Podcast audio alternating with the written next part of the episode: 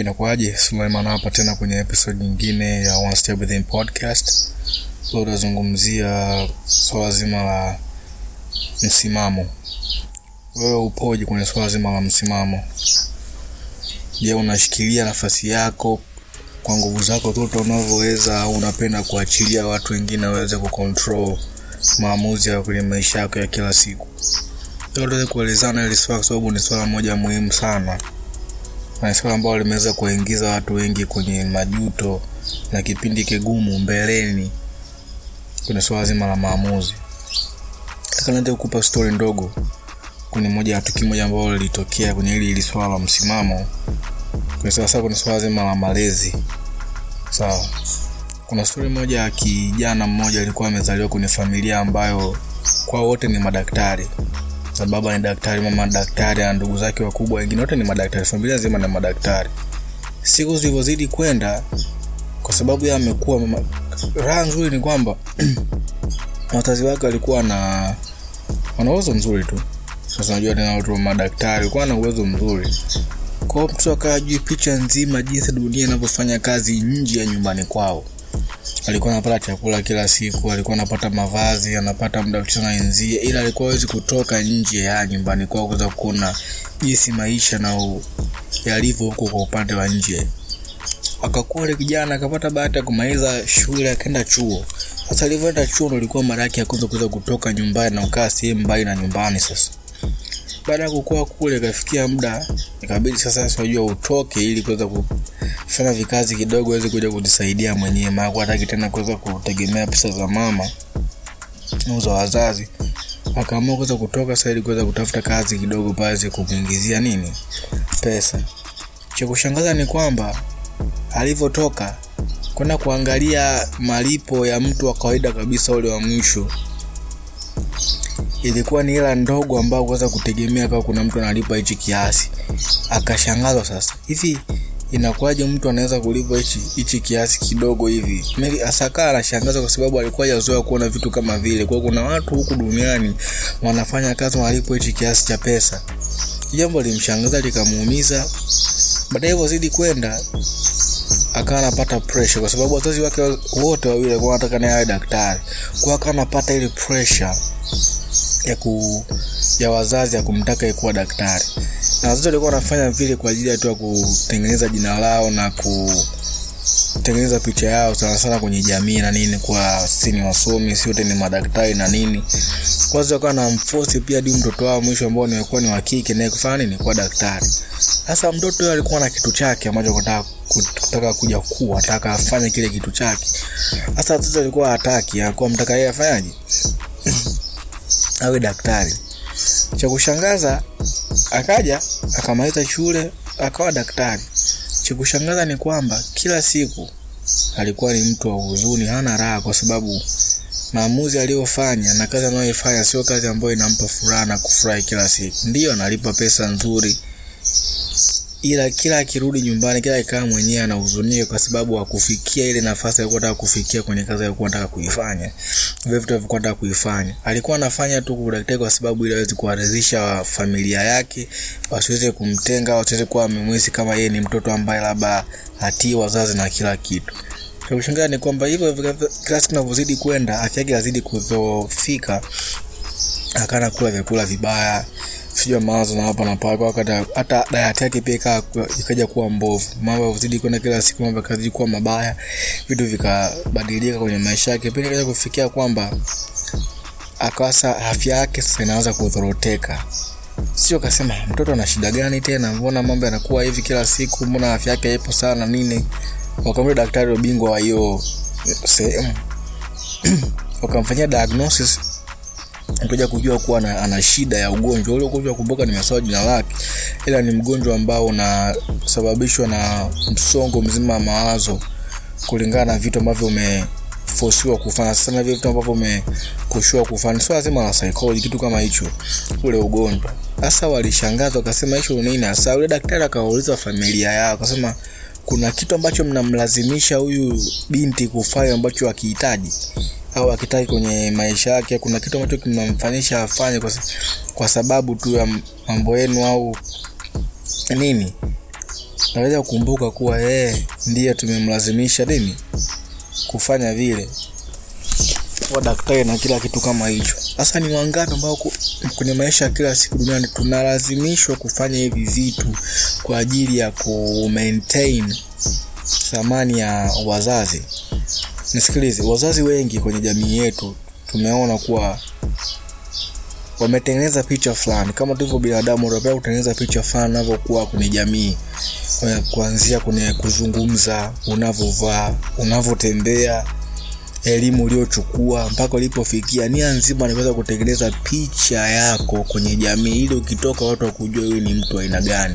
Wewe ni msomi wewe ni mcheshi wewe ni mtu aina gani sasa watu wapende kutengeneza picha mbovu kwenye jamii kwa sababu wanataka kuweza kutengeneza picha ambayo itakuja kwa nzuri na yenye heshima kwenye familia yao.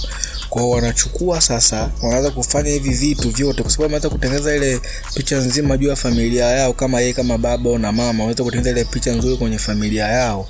Wanataka ile picha iendelee kuwa hivyo hivyo hata kwenye kizazi chao. Cha kushangaza ni kwamba wasipo wana- am-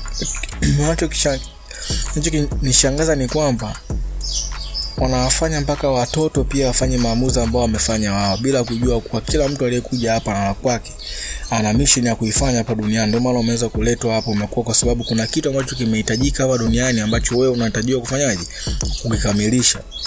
Kushangaa ni kwamba baba ni daktari mama ni daktari wazaa watoto baba anaweza kuwa labda mtu mwingine kabisa tofauti anamlazimisha kwa sababu sisi wote ni madaktari. Na usipofanya hivyo utanivunjia heshima. Nikienda kwa marafiki zangu nikikaa marafiki zangu utaona kuwa kama mimi ni mjinga mwanangu nimemfeli nimeshindwa kum mwelekeza kama inavyohitajika kuweza kufika pale kama alipofika wazazi wake.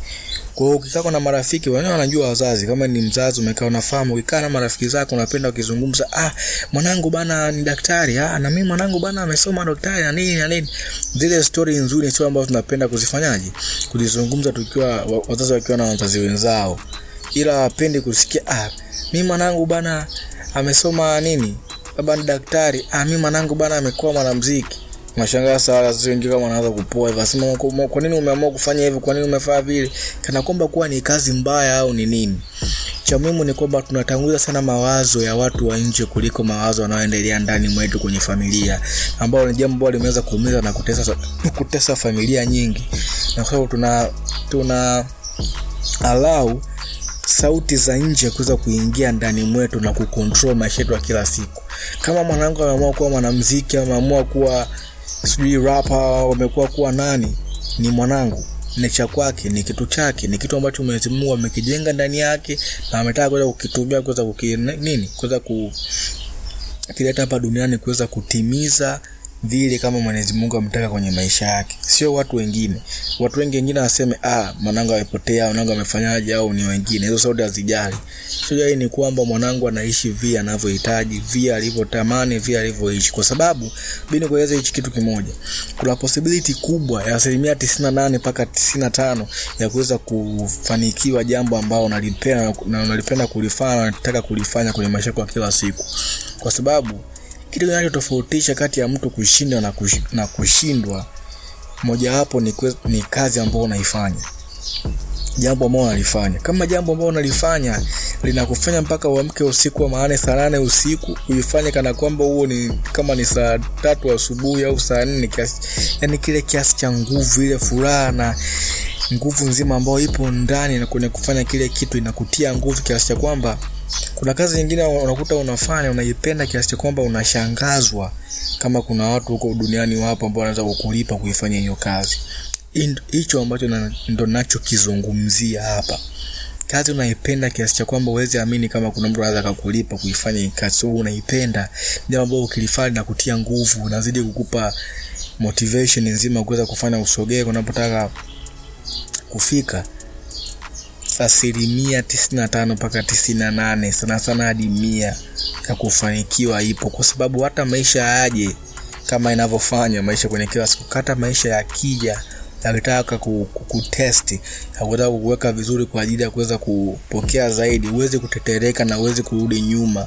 Kwa sababu unachokifanya unakipenda. Unaweza kupitia unaweza kupitia nazidi kuweza kuishikilia kile kitu chako kwa sababu unakipenda kwa nguvu zako zote na unataka kifanikiwe kwa upande mwingine sasa kama ndo hivyo na fanya kazi au ambao ulilazimishwa kufanya. Na wengi wanafanya hivi vitu kwa sababu ya maamuzi tu ya pesa au ya uchumi. Kwa sababu ametokea hapo kwenye maisha magumu wanafanya maamuzi ya kuweza kuchagua labda karia ya maisha yake kuweza kuwa kitu fulani kwa sababu tu ya mambo ya kiuchumi.